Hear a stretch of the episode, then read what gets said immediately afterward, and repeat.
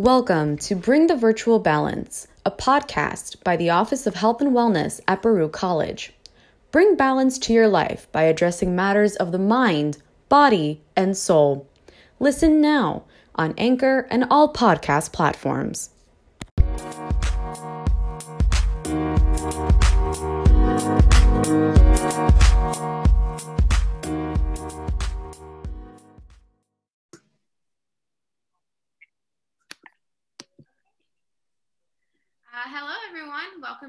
To Bring the Balance with your hosts, Kat and Gabby. I'm Kat, and I am Gabby. Hello, everyone. And today we are joined by physician assistant Linda Jean Baptiste from the Baruch College Healthcare Center, Sharmeen Khan, a peer advocate for wellness services, and Elise Aramian, coordinator of the Office of Health and Wellness.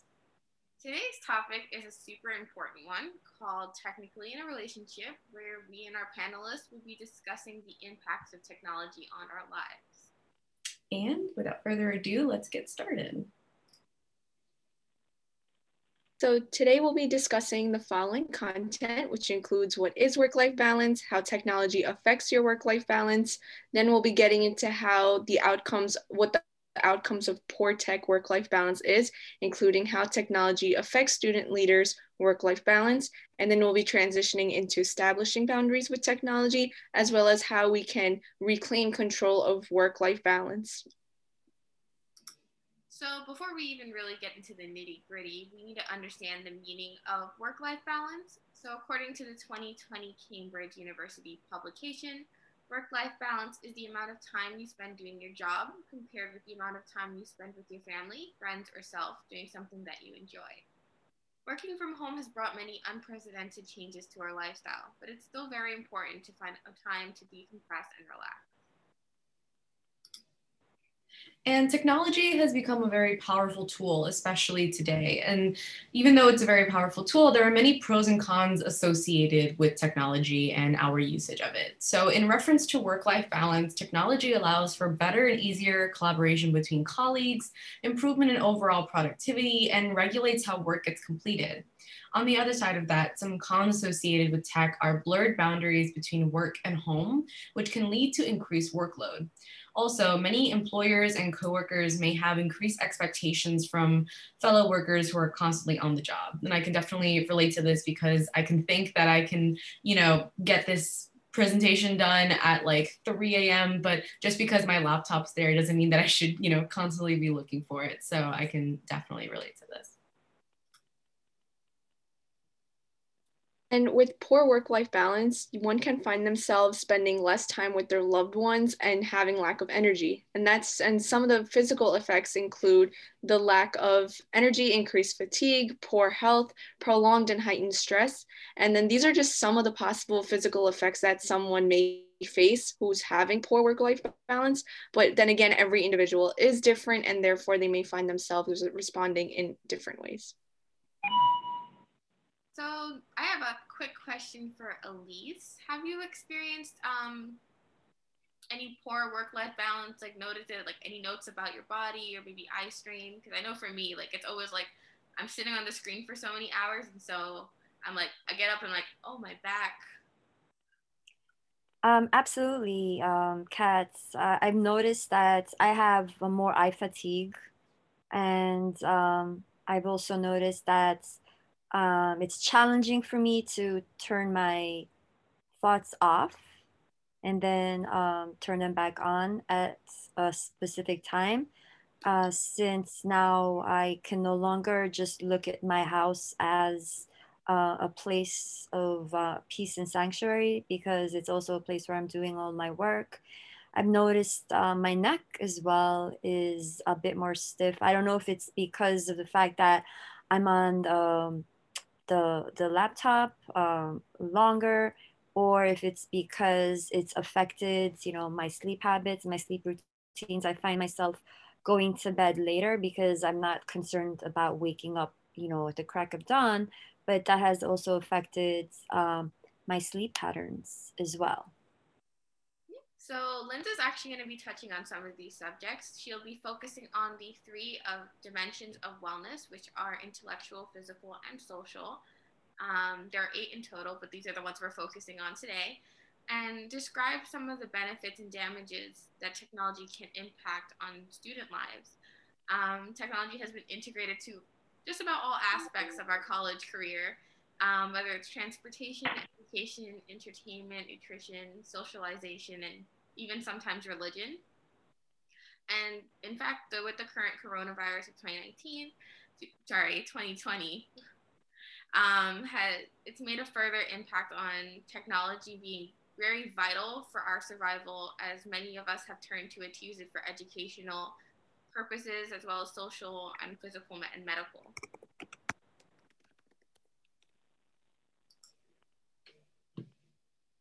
So, um, if you are able to, Linda, you can just discuss some of the intellectual dimensions aspects of technology's impacts. Okay. Um, good morning. I'm Linda Jean Baptiste. I'm at the Student Health Center. I'm the PA here. Um, and discussing the intellectual dimension, which would be the, um, the more uh, thinking type of dimension of the wellness. So looking at this screen, this is a little portion of what I had written before. Um, when you go to before COVID, we're talking about way before COVID, during the electronic age, and that's your generation, okay? So anyone born like 1990, 1995, many teachers, many schools were a little bit expecting that the students already were a little tech savvy. So coming into school, there's like a baseline that they're expecting to you to have already before you even start the class. And so that's already a pressure in itself because not everyone is coming at the same platform. So in the intellectuals age, in techn- technologically speaking, this is already a stressor. Uh, when the college students then are in that college environment, um, it's added with other new tech, other new type of uh, modems or apps or programs within the classroom environment. Some of it is very good because some of the students, if they're really savvy about it, they can use it for another platform, which is socializing, communication, and other fi- and finding other information for themselves. But it also it goes backfires on them because if this is something that they need to go by and to graduate, it can cause a stress in a sense that they need to pass, they need to get so much done, and so they're they're really relying on the tech to do everything, to do the work for them. Where before, like in my time, I know we had computers in my time, but we actually had to think through some of the stuff. Whereas right now, I don't have to go to the library to look up something. I just type it in, and Google will tell me everything. You know, it could be false. It's not going to tell me the truth. It's just there. So it's very easy to get all this information. So information, yes, it's a good thing. You get a lot of information, but no, you have to actually seep through to see what's true, what's not true. And that's the problem. With a short time frame, you don't have that time. Yeah, I can definitely speak to the intellectual dimension of like how fast paced accessibility to technology has kind of impacted us as a society. Um, sometimes I tutor my little cousin and because they're on online school they have all these different ways of kind of maneuvering the courses that were in person to now online. And i look at her like computer interface and i'm like i don't even know what i'm looking at and i would consider myself tech savvy. So it's definitely that level of like you know quick access to information but also on top of that just technology being a very fast paced evolution yeah, and I and I would say in addition to that too, like um, going back to that piece that you mentioned, even about like false information, I think because of the accessibility, we still have to use our critical thinking skills when we absorb information. You know, you we've all heard the phrase like not everything you see on the internet is true, and that is a very true phrase. You know, you have to you know continue to use those critical thinking skills to like make sure that is this information that i'm receiving actually useful to what i searched or what i you know or what i'm looking for? So i can definitely also attest to that. So i guess we can move on to our next slide which i believe is social dimensions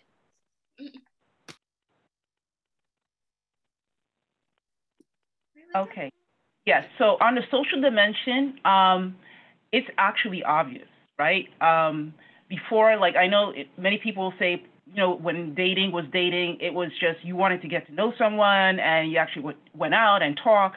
And now it's like, oh, I can date so many people just online.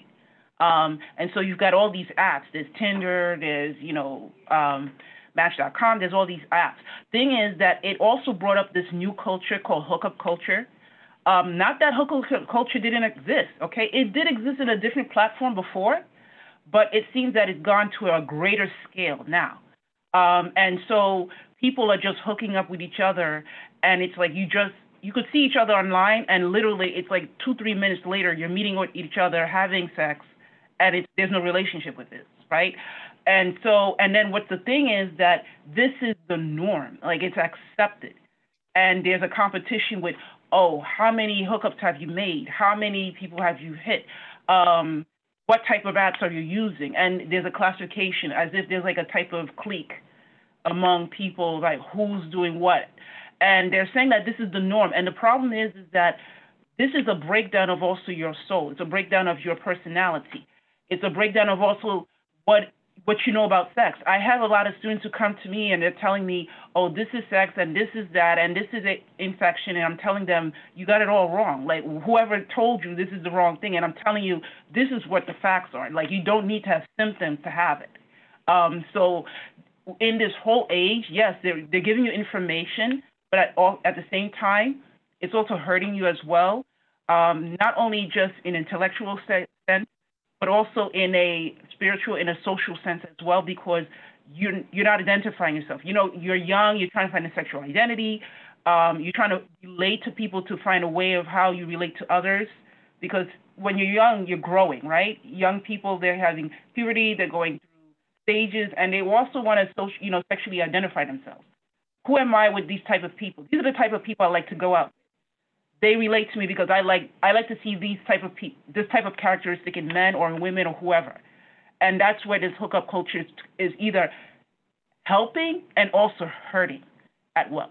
Also, the hookup culture is a dangerous platform because, um, like, if you're in a community, let's say you're in New York City, you're in this community, the people you hang out with is mostly the kids in high school, so it's like your age range you know what I mean?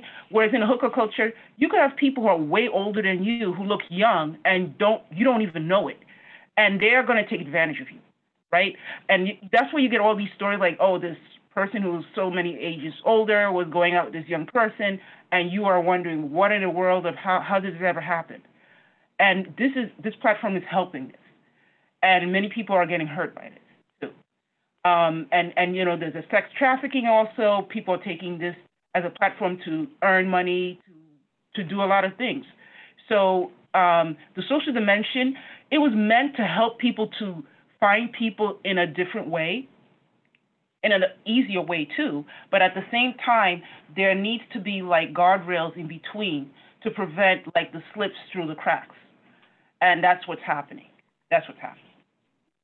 Yes, I just want to mention to our viewers that we're not saying necessarily that hookup culture is inherently bad. What we're saying is that the platforms being used to that need to be used wisely and with conscious thought of your safety first. Um, because you don't know, you know, again, it happens all the time. They say this about, you know, social media platforms. You can post a picture and that not be the person. You can post a picture that not be their living situation. So being mindful that, you know, sometimes social media platforms encourage facades means that you can put your safety at risk by going out there to meet people that you wouldn't have met in person naturally. Yeah. And can I mm-hmm. um, the social media platform, it's not something I would be shamed about because I have actually friends that have gone to weddings and that, that's how they met each other. Okay. So it is something that's positive, but it's just that sometimes I get students who will say to me, I had a hookup with this person. I thought this person was good. We went out for several months and then that's when the real true self came out of this person. And I didn't know this would be. And then you you wind up thinking, oh, had this person had known the person in a different way, or maybe if they did use the online internet, maybe ask more questions or were a little bit more uh, careful at that first date, this prob this end would not have happened. So this is something that it's there, but you got to use it really wisely. Yeah, the the objective word. Be careful. Mm-hmm. Yeah, and, and I think kind of speaking to, to Linda and Kat, both your points is that, you know, the, the screen provides us with a sense of security, right? Because we are behind the screen when we're communicating with anybody on the internet. So we can kind of, you know, Kat, you were saying that it promotes like these aliases of ourselves, these facades, because only because what we see on our Instagram profiles or on our social media platforms, like are just these photographs of ourselves. And Linda, like you said, we don't really know what's going on. We don't know this person, you know, from just the photograph that they're seeing on social media, right? So I think definitely, you know, being mindful that like there is always the other side of the coin for anybody. Um, so yeah, I think I can definitely speak to that as well.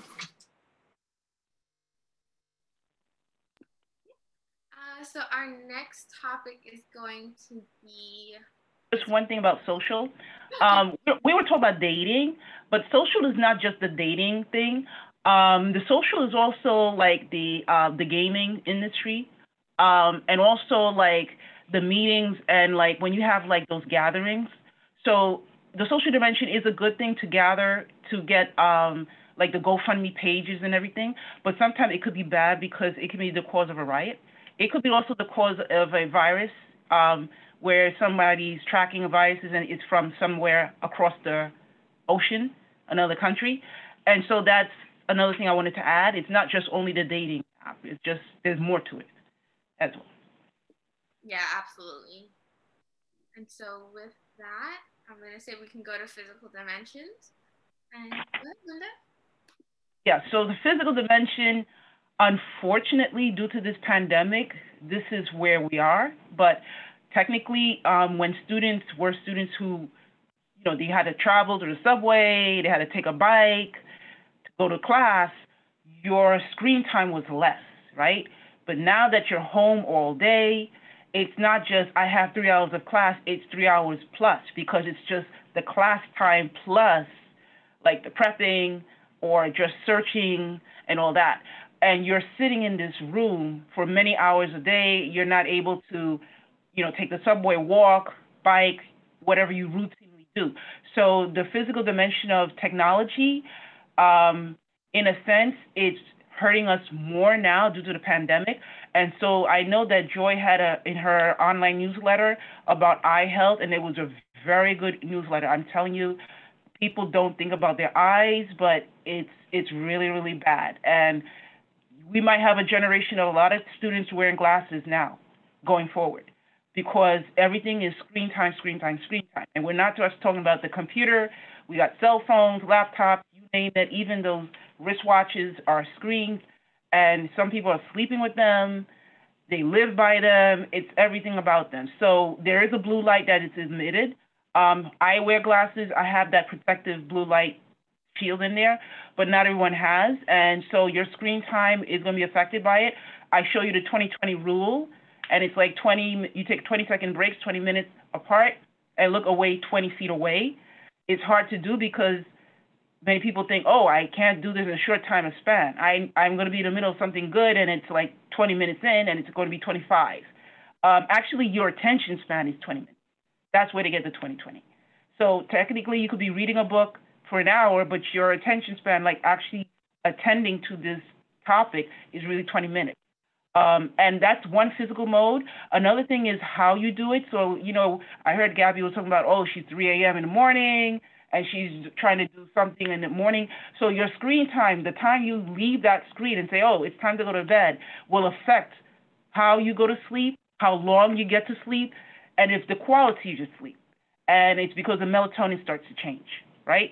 So if you're taking that screen time and you don't transition before you get to bed, you actually feel it in the long run. So it's not just actually at the screen time, it's also what you do after and before. So that's another thing to take care, uh, to watch out for. Um, I know some people are buying those screen protectors, which is a good idea. Um, the problem is, is that when I did the research, it's funny. Um, they're saying that the screen protectors is not really, really recommended but I still think it is because if I'm wearing these glasses, there's a reason. Okay? When I bought the glasses, I needed it for my vision, but they just added it in because of protection. And I do use the screen a lot. Okay? In healthcare, there's no way you could not use a screen. For all your patients, everything is screen time. So if on my end this is happening, what about you guys with these online courses? It's the same things as if you were working this eight hour, 12 hour shift. So yeah, I would suggest you get those screen blue protectors, you know, blue light protector screen. Um, also, you need to get more physically active. So uh, I know some classes can. I don't. I don't know how the online courses are. I know that some of the courses when you walk in, when you pre-COVID were one and a half hours. I never heard of a course three hours unless it was a course and a lab put together. So I don't think the teachers are doing it that way because you can't do lab online. So if those courses are designed to be one hour, one hour and a half, it's okay. But when you get to like two hours plus, that's a lot. That's a lot. Um, and you need to like take a break, stretch your legs, move around, move around. You know, that's where you get the strains, the back strain, the low back strain, the neck strain. Um, those are the problems with the technology today. And also not sleeping with the cell phone in your bedroom, please. that's another thing. Put it in another room. Let it do its job. You don't want the lithium ion battery to explode in your room if anything happens. They always say that. Okay? Okay. yeah, um, one of the things that I actually point, um, noted was I I do put my phone on do not disturb after a certain time because I know myself, I just want to have that wind down time, but I am absolutely guilty of maybe picking up my phone and doing the small little section of, you know, scrolling before bed sometimes, and I do leave my phone near me when I sleep. So those are two things that I'd like to work on because we it's getting to the point where like you know we'll eventually get to this new normal but i have to take consideration of like how my actions for the entire year of being on a screen has impacted my health and like what i will notice is that like because i spend a lot of my time looking down at something either my laptop or my my phone i'm getting a lot of neck pain there. So it's something that like we do necessarily have to do like even if it's not an issue now you think about your future self you know you might not have the the eye problem now but you do want to get blue light glasses because you know you can protect it so you don't have to worry about this later. Uh, i do want to ask you linda so how does sleep hygiene kind of be affected by our technology relationship? Yeah so what happened is our bodies before all technology ever was created we technically have a circadian rhythm so our body tells us when to sleep right? It tells us when to wake up, when to sleep. And um, napping, you know, I had a session with napping all, as well. We tend to nap at a certain time of day, and the body knows just exactly when to do it. And that's why I know in Baruch, um, you have your club hours around like 2, 12 to 2, which is really good because that's exactly when the napping time occurs. So when the students start napping around that time, go ahead because that was your circadian rhythm. That's exactly where it occurs. And the thing is, um, we have adenosine that is produced all day. So that makes us awake. And then when it produces too much, it says to your body, uh, you got to go to sleep. So you could force yourself, take the caffeine, do all you want, try to keep yourself even more awake. But one day your body's going to have to shut down and say, okay, I got to go to sleep. And sometimes some people will just knock out and sleep in the middle of the day of nowhere. And that's your body saying, you know, you really got to take away the adenosine. We need to produce other hormones. And a lack of sleep is actually where you can start to have a weight gain. There's um, issues with the abnormalities of the hormones in the body. I have some people, periods are altered um, when it's extreme. Um, your mental health is as bad as well. And also memory. Believe it or not, you will have a better memory in courses when you sleep than when you don't, thinking that, oh, I could take out all this information, I'm going to tackle all this information. No, actually, when you memorize some, you're not really memorizing, but your mind has a way of storing information indirectly without you knowing it. So the fact that you sat in class once, you already had stored some type of information during that class, whether you wanted to do it consciously. Now, when you do it again to review, you're actually consciously reviewing what you saw, but your mind already had stored some part of this information. So when you lack that sleep, you're actually taking away that information. And so it's very hard to recall. That's why sometimes some people will say, Oh, I answered this question, but I don't know. I was able to answer recalling something that happened, but I didn't remember it consciously. I just knew that I saw it somewhere. That's your mind remembering indirectly. And that's where sleep comes. And I and I think it's super interesting that you mentioned that because a lot of I mean as I was mentioning before like a lot of folks think that sleep is just like those things that you know like if I just get this done now like they'll try to push through push through and persevere. But like even you know the piece that you said with memory like we need to have that period during the night where our bodies can kind of reset and kind of re you know kind of like re like re-remember in a way all the things that we've learned throughout the day. And I know for me like especially now during the quarantine like that blurred you know that blurred sense of like when do i need to sleep? When can i take a nap? It's become even more difficult i would say because we're at home all the time. And i would say for me personally like i used to do all of my work on campus because i knew that campus was like a place to be productive and a place where i can get my work done. And now that we're still in quarantine like that's been blurred. So i think definitely i can you know speak to that as well um, I'm glad you pointed that out. Um, and the quarantine is going to affect sleep a lot in that sense because um, a sleep hygiene also includes that you set a place to sleep. So if you're sleeping on the couch, you're going one day you're going to walk in and that clue when just like looking at the couch is going to give your body that cue that say, "Oh, let's go to sleep." Right? So when you are on campus and you're productive on campus, you already had your body cued that once I hit my bedroom, that's sleep. Like even if I don't want to, that's the cue. It's like a discriminative stimulus right there. So now with this um, pandemic, some people don't have many rooms. So their bedroom is the office, is the bedroom, is the, you know, and that's very hard to separate and say, no, this is sleep and this is work. Um, and that's why for the hygiene thing, I, I don't know, I don't think I'd put it here, but I know in the sleep hygiene, they said to set aside, like don't, don't work on your bed. Don't read on your bed. Don't eat on your bed because you don't want that when you don't want to do those things, your body's having that cue to say, oh, this is what we're going to do now. Okay. It changes your, your habit. It's almost like an instinct you're developing. Yeah, um, it's definitely one of those things. I think um, I don't know. I've definitely read it before. Where it's like one of those things that you're you're only two things you're supposed to do in bed. You can have sex in bed and you can sleep in your bed, but absolutely yeah, nothing else. Have, that's only two things. That's exactly it. So I know some people have studio apartments. I had one at my time. Like I had a studio apartment. So like the bedroom and then my living room and my study room was all in one. Kitchen was very on the side. Bathroom was on the side. So literally I had to like put my bed in that corner and I had to put a table aside. And when I'm studying, if I'm tired, I literally go into my bed. Like I am not gonna sit there and sleep, because if I train to sleep on that chair, then that chair will become my bed. You know what I mean? Or don't do my work on my bed because then when I want to go to sleep, it's saying no, it's time to work.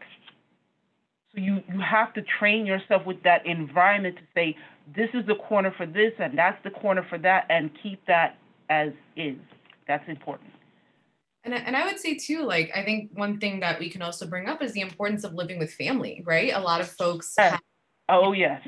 Mm-hmm. I know for me, um, my mom's working from home and she works a full desk job, but she's in the basement and I'm here in the porch. So it's like even differentiating like that boundary with with family too. And like I've had to have conversations that even though we're in these shared spaces, that you know, like even right now, like my sister can walk through, my dad can walk through. There's this boundary that it's like I'm working, I'm in this space because I know I can be productive. But I've had to have many conversations, and I I can um, assume for um, um, the rest of us here and even for like our viewers as well that they've had to have conversations with their family and be like when i'm in this space right now i'm productive and i cannot you know be distracted or i cannot you know do these certain things.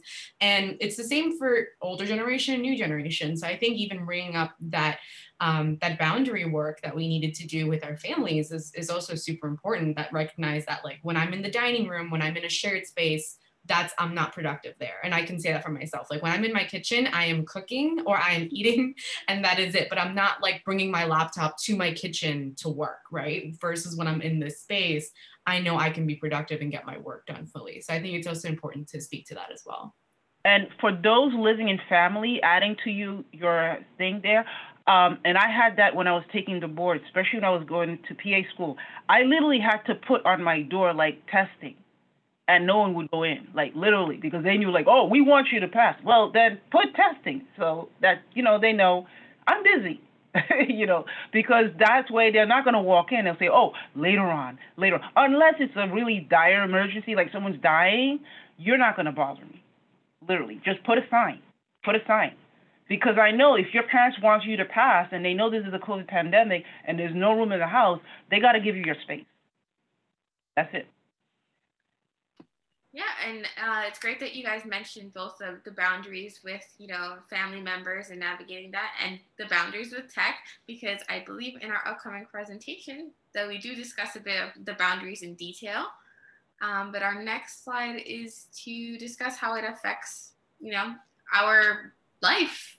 Yeah. So, in in the context of our episode today and our presentation, it's also important for even student leaders or just college students in general, the college community, to especially maintain a good work-life balance. As students, we're juggling with both coursework and other responsibilities in our home, um, you know, taking care of family and so much more. And with um, technology, they enhance how we navigate these responsibilities by maintaining organization and our productivity day to day. So they enhance collaboration, they enhance access, and they also enhance flexibility and accountability. But we also, as we're going to be um, speaking more in this presentation, we need to um, establish those boundaries, both soft and hard ones, so that we can effectively have a good balance with our technology. So, like I said, um, I want to ask you guys, like, you know, what are your boundaries with the tech that you have? I know for me, like, as I said, I do have my phone on do not disturb and I try my best to, if I'm even, if I'm going to do that scroll, that I'm very conscious that I leave it to a certain time because I don't want to be up at like going setting up to go to bed at like nine o'clock and then I'm up until one o'clock on my phone. So I'm, I'm very conscious to keep it to like 15 minutes with the timer. Um, pick up my phone, maybe look at it, and then go to sleep. I do want to move away from doing that because I don't want to be looking at my screen right before I go to bed, but it's a work in progress. But I know like I don't watch TV before sleep because this going to class and going to my lectures and then switching over to watching TV, like it just it's been rough for my eyes and my posture and stuff. So those are kind of my boundaries that I've been developing. Yeah, I would say for me, I've been definitely um, even like using my calendar on my phone to kind of like give me reminders. Because I know for me, like I work really well with Google Calendar reminders because they'll give me like a 30 minute, you know, countdown to like a 15 minute to like I need to stop. And there's even um, apps like Screen Time on iPhone that can actually um, further help with that boundary. So I use that and I use time where it's like I'm productive with my laptop and I kind of divide it even by like product too or like because for me like i like to play video games but screen time also impacts my eyes. Like I know for me after like 2 3 hours my eyes even with these blue light glasses they can start to burn and they can start you know I can start feeling the side effects on my eyes on my screen. So I started putting like I can play on my games for maybe an hour and a half 2 hours and then I need to take that break cuz I can't go directly from like one screen to another cuz then I'll start feeling that that effect on my eyes. So I've definitely started to use that um, and using, you know, uh, kind of it's a work in progress but kind of you know continuing with that boundary has also helped me a lot with my tech um, Elise, have you had any boundaries that you've been able to set with your technology over the course of the year or even maybe before then? Uh, so I've tried, I've tried uh, to um, get off um, the, the, the MacBook in, in doing work after 5.30 6 o'clock and then you know resets uh, my mind by um, you know um, listening to music and you know uh, you know reading uh, a bit more. I figure that now that i'm home i could be able to uh, utilize the time that i use you know for my commute not having to worry about standing or being you know crowded in um, a subway and be able to read. So I've been doing that. And um, I also took um, Gabby's suggestion and then I set the night function on my iPhone where the screen time, uh, where the screen um, background is darkened. And whenever I see that, I feel like I've developed this like subliminal, you know, reaction to kind of like cut down on, you know, going on, you know, I on social media, on Snapchat or anything. It, it's it's a challenge because I, I feel that we are addicted to um, these apps. And you know just like any addiction we have to first you know admit that we have a problem. So i admitted that i have a problem and i started taking steps. Um, i mean like why do i need to take the phone with me when i go to the bathroom seriously like do i really need to do that so I've stopped taking the phone with me when I go to the bathroom, when I'm showering. So, like, my shower, that time is my time. And if somebody calls, if I get a text, you know, they just have to wait until I, you know, get out of the bathroom. So, you know, baby steps, it's hard, but this is also the time for us to take an opportunity and reflect back at our actions and what we're dependent on. Like, why do we have to be? on our phones 24 7. You know, we have to decondition the programming that has happened to our minds. So, yeah, that's how I feel. And Linda, how have you been able to kind of set boundaries with your tech, or maybe you're learning to set more boundaries with them? Okay, so technically, um, because I grew up in an age where the tech wasn't that strong as it is now, I know that I like my cell phone a lot, but I always tell myself, who created the cell phone? Man, right? So I'm not going to let this thing take care of my life or take over my life. I have to take over it. So, like when it comes to important phone calls, first of all, at night it's off. Like I am not, you're not to get me anywhere. Okay. Um, of course, if I'm on call, I'm on call. But if I'm not on call, don't even bother. Leave a voice message, literally. Um, at night, I also don't use um, like alarms that have lights in them, or if they do, it's only when the alarm goes off, the light will go on. But at, just throughout the night, there's nothing lighted up in my bedroom. Um, another thing is, like with tech, I know that you were saying that you know you always want to look at your phone once in a while and everything, but you know this was the same before this whole tech age was there because TV was something that people would watch at night before sleep So that was their cell phone, technically. You know, I have people they'll say, "Oh no, I got to see this movie before I go to sleep," and they got to see the last part of it and everything, and they're up all night, and the television is in the bedroom, which is the worst place, you know. So those things like television included, um, those are the things out there, the gadgets that are making us change our habits and also like controlling our, ourselves, our lives. So it's not just a cell phone. I mean, it could be anything tech basically speaking, that's affecting us. And we need to take a, a role and say, no, this is this is where I am, and this has to stay apart. Okay? It's almost like candy. Like you know when you should get it and when you should not, right? So that's what you tell to a kid. So the same thing for an adult. Like I like my cell phone, I like my pad, I like my this, but you gotta set it aside for some time. That's it. Yeah, and I and I think it's important for our viewers and for like our audience to understand that like it's a work in progress, right? You're not going to get it done all in one week or like a couple of weeks. Like it takes a while. Like I know for me, like there's still some moments where like I'll get the notification that says like, "Hey, like you know, start start winding down your period of, of, of being productive on your laptop for you know until like the next 30 minutes i'm just like i can do it i can go a little bit longer and you know it's it's important to like not be so hard on yourself in a way because i know i was definitely when i first started i was just like i know exactly at 6 p.m i need to stop.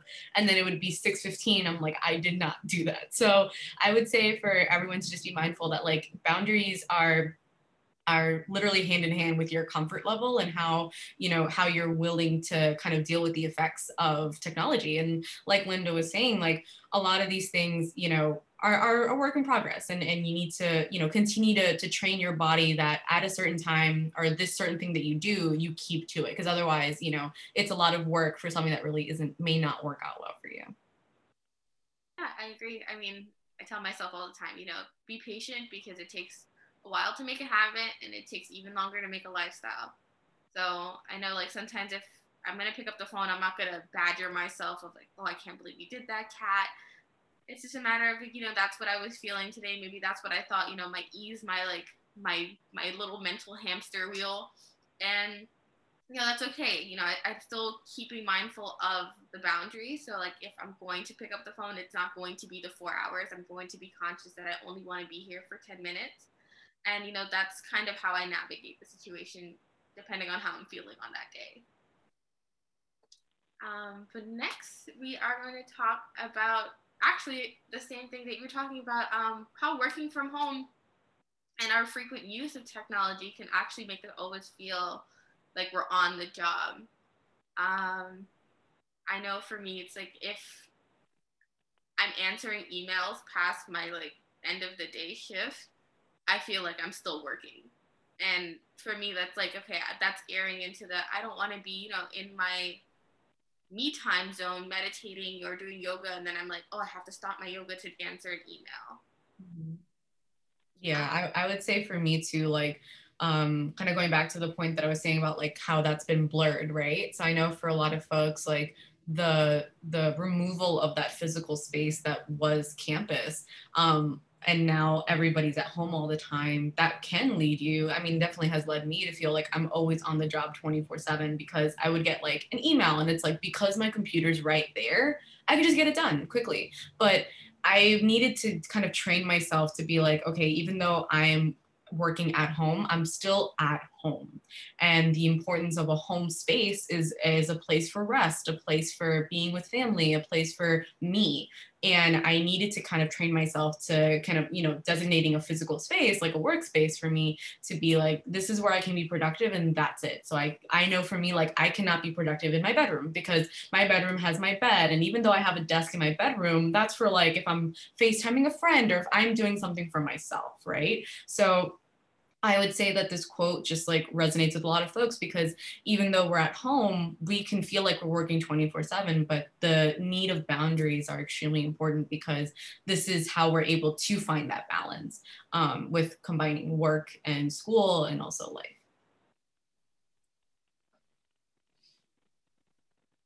On the next slide, which is our benefits of boundaries. So Elise this is all you the benefits of boundaries? Yes. Mm-hmm. Uh, so as Kat stated, uh, we need boundaries. So when we're dealing with working at home, uh, we're able to utilize them. But it's just as important to set these boundaries with our technology use. So by setting boundaries, we can help reduce anxiety and depression, which are two major side effects associated with excessive technology use. Uh, you can also consider uh, downloading screen type apps like Moments. You can also choose to set limits from your phone settings. Either way, you'll be able to pinpoint overused apps. Uh, learning these disciplines early on and continuing to monitor them will help us develop healthy technology boundaries um, for ourselves and for our future use. All right, and with that, um, I'll be going over some tips that you can add to your daily routine to reclaim your control over your use of tech and maintaining that healthy work life balance. So, first, a pretty um, noticeable thing that we've kind of all been saying throughout this is to limit your screen time. So, as Elise mentioned, there's apps like Moment that can help reduce screen time. Um, there's a feature on iPhones that allow you to reduce screen time that is super easy to set up. You can choose when and how you want your notifications to limit your screen time to be delivered. And I believe there's, an, there's also another feature for Android as well, although I'm not entirely sure um, the name. So, um, if you don't want to put limits on your phone itself and you prefer um, like a physical aspect of it, when using a laptop, tablet, or TV, try to see how long you're on the screen and log those times. And then try to cut down the average screen time by at least an hour and then do something else that you'd like to enjoy. Next, set manageable goals and list out your priorities to see what you like to manage. See what needs technology and what doesn't. So if a grocery run maybe can need your phone for a bit, then make sure you're only using it for that moment and then maybe try to limit something um, that maybe does not need a technology aspect in order to be done on your to-do list Next, consider creating SMART goals. And SMART goals, the acronym stands for specific, measurable, achievable, relatable, and time specific. So setting goals like these can help um, continue for, it can help you continue to have like a proactive daily basis. Um, and then finally, don't procrastinate on your work, which is something that I definitely need to work on. Um, make sure to keep track of your tasks early on by using a planner or calendar so you know exactly what you need to finish before a deadline. And my personal favorite is Google Calendar because it gives me those time in, um, intervals that allows me to, you know, see when I need to complete something either 30, 15, or five minutes. And it's also accessible with my Google account, which I can use on my phone, laptop, or desktop. And the next set of um, like tips to control your technology impacts are I think really important to like just overall well-being. So like your first step is going to be you want to get at least 15 minutes out of your day for just physical activity. And when I say that, I mean like literally, it can be anything. If you want to stretch for 15 minutes, maybe do a yoga stance, um, take a walk for 15 minutes, run. Running's not my thing, so running's never the option for me. but you know, it can be in any capacity as long as you are getting that blood flow in the body. Uh, then you want to also find a retreat space. So, you know, with this pandemic, we are hopefully mostly home and being safe. Um, but that can also feel very, you know, like cabin fevery. And you do want to have a designated space that you can go in and just be like, okay, this is the time where I relax. This is the time where I'm just with myself and my thoughts. Um, and that doesn't need to be a room, that doesn't need to be like a, a whole space designated. Maybe it's just like the corner of your room or a specific chair. Maybe you, when you're in the shower, that's your time for your just yourself. And you know, make the most out of that space for you to check in with yourself. Um, and then the next is dedicate time for self care. And I think self care is important to note is different from everyone for everyone, and it looks different it can improve your mood and reduce your stress, but that's different ways to practice it. So you can be doing your face mask, you can get a massage, you can virtually meet with your friends, you can catch up, well, not catch up, but you can take a nap. Um, or even the smaller things, that's just like taking note of what your body needs right now. Do you need water? Do you need to eat? Do you use the bathroom? Like those are all little tiny acts you can do for self care.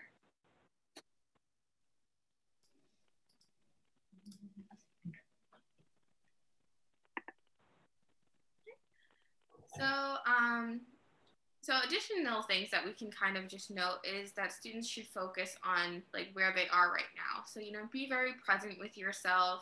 You don't have to stress about, you know, too many things in the future. Just be mindful of, you know, things that you can write down and maybe get out of your mind and be present with yourself. Um, we shouldn't allow everything to kind of just pile up mentally. So, you know, trying to get that, those words and those thoughts out on paper might help, or maybe talking to a friend or someone, a loved one can help. Um, and then I think what's always really important to note, and I have a really big difficulty for it, and it's always been like my top thing to like really get good at, is learn how to say no. Um, I think right now, more than ever, it's super important to understand your boundaries and what you need. Um, and understand that, you know, no doesn't necessarily need to be rude. No doesn't necessarily mean that you don't care. No just means that I can't do it. And that's fine. You know, maybe it's a no with a but. No, I can't do this now, but I can do it then. But, you know, feel comfortable and confident that, you know, when you say no, you're doing it for yourself, not because you don't want to do it for someone else. And with that, uh, we would like to ask both Elise, uh, Linda, and Kat, um, how have you been managing uh, work-life balance? How has this whole process been for you? And anyone can begin. Okay, so for me, um, that now that the Student Health Center is two days a week, I would think that it would be less, but actually it could be a little more uh, because with the pandemic, now that I'm not here, like I have now other responsibilities at my other job at you know the hospital, and so there's like new tasks and new responsibilities, and sometimes with those, that can also. I'm not saying that it would increase the workload, but it can offset my routine work-life balance that I had gotten used to pre-COVID. Because right now, before it was only five days a week here, and it's a student health center, and it's not as intense or as aggressive as a real hospital clinic. So here, you know, you're dealing with students. They come, they come as they come. Some make appointments. It was not an issue, and we're not billing the students over there. It's like you're dealing with billing. You're dealing with patients. Then you got to deal with COVID. You got to do the screening, and it's a whole um, higher, a new hierarchy, literally, that is totally different than on a student level um, health center scale. And being that this is only two days a week and not like five days a week, it's a whole different ballgame. And then now, now with the pandemic, everything is is very um, there's a lot of constraints, a lot of restrictions, not only on the clinic side but also in the social side as well. Things that you would like to do, you can't do because you know, oh, this is COVID. I can't do this. I can't do that. Like even going to restaurants is another thing. So that's why, um, even though we have a stringent work life, like I try to create a work life balance with what I have with this new type of lifestyle. And going forward, even if we have the vaccine and COVID is past us, it's going to put us to think about this in the back of our minds. There'll be something in our minds still having to say, you know what, I still need to put a limit on this because I might have a potential to get another type of virus like COVID you know, it's going to affect us all indirectly, even in the long run, mm-hmm. because the virus that is not like flu. Like we had H1N1. Okay, H1N1 came, but when they put the new vaccine, it was over. Like this is different. This is going on a scale on every level. So, and that's affecting the social work-life balance as well. So we have to be very creative, technically. Um, the little things that we take for granted is now the most important thing that we should take into account. Mm-hmm. And, you know, taking deep breaths, praying, um, just being thankful that you're here is something that you should take into mind and say that I'm able to balance my life in this way and yeah. not say the stresses are too much for me. Not everyone is in stress. Yeah. Absolutely. If I can just um, add to what um, you, you, said, uh, Linda, I feel that um, balancing work life balance in general um, is challenging. And to add to that, the fact that we are in a pandemic and we are supposedly entering uh, a very dark winter, um, that adds to um, the anxiety of, of working at home, um, adhering to deadlines, um, making sure that the quality of work is great. And um, on top of that, uh, you know, uh, validating reasons to, to leave your house um, and taking the risk of uh, bringing anything back home to family members if you live with them. So that's why, as you mentioned, it's important to to breathe, uh, to meditate, to have an aspect of spirituality added to your life because that will, um, you know, have a positive impact on your work life balance, and that's what has helped for me. Uh, my meditation has helped for me. Uh, my my daily workouts have have worked for me because. Um, they allow me to you know stretch my mind and you know be more physical. And also the fact that um, the work that i do is so important being able to share information on ways to um, you know prevent disease and maintain health and uh, uh, motivate students and inspire them through the office of health and wellness and still be able to be connected with my team members you know brings happiness to me. So it's important to uh, search and see what brings you joy and um, do something for yourself um, that makes you happy. Because uh, it's not being selfish um, if you're doing something that's for the greater good of your body, for your mind, and for your soul, because this in turn will have a positive impact on your family because you won't you know have a, a short uh, fuse and you won't be um, getting angry as quickly uh, when you're uh, less anxious. Yeah um, that's really beautiful. Thank you for that elise. Um, i think what gabby and me will both probably say is the connections um, have really been heightened and helped through this um, work life balance transition and this pandemic um, me and Gabby both host a nightly movie night with our friends, um, or game night, depending on how we're feeling. Uh, and it's just another way for us to take a break and kind of connect with each other and kind of figure out, you know, catch up with on how's everyone's going, how's everyone feeling, how's everyone's family, and then also a way to kind of decompress and you know, just focus on a show that we all like and discuss about that or laugh together amongst all this going on. Yeah, I would say for me, like going back to that piece that uh, brings you joy, I know my animals bring me joy, which speaking of, she's right here. Hold on. Oh.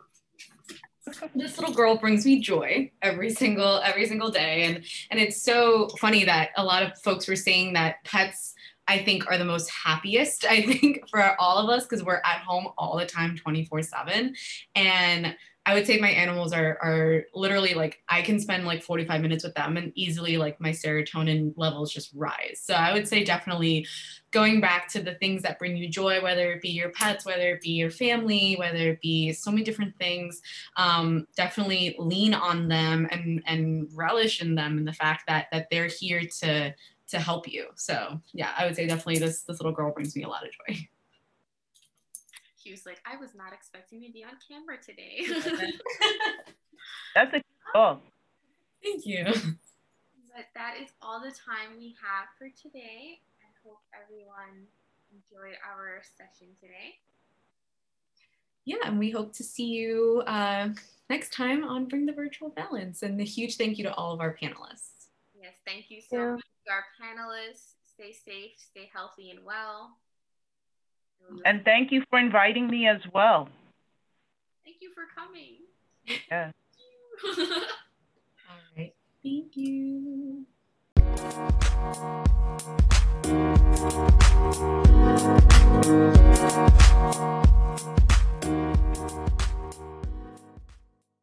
Thank you for listening to Bring the Virtual Balance, a podcast by the Office of Health and Wellness at Baruch College. Follow us on Instagram at Baruch Pause, and we'll see you next time.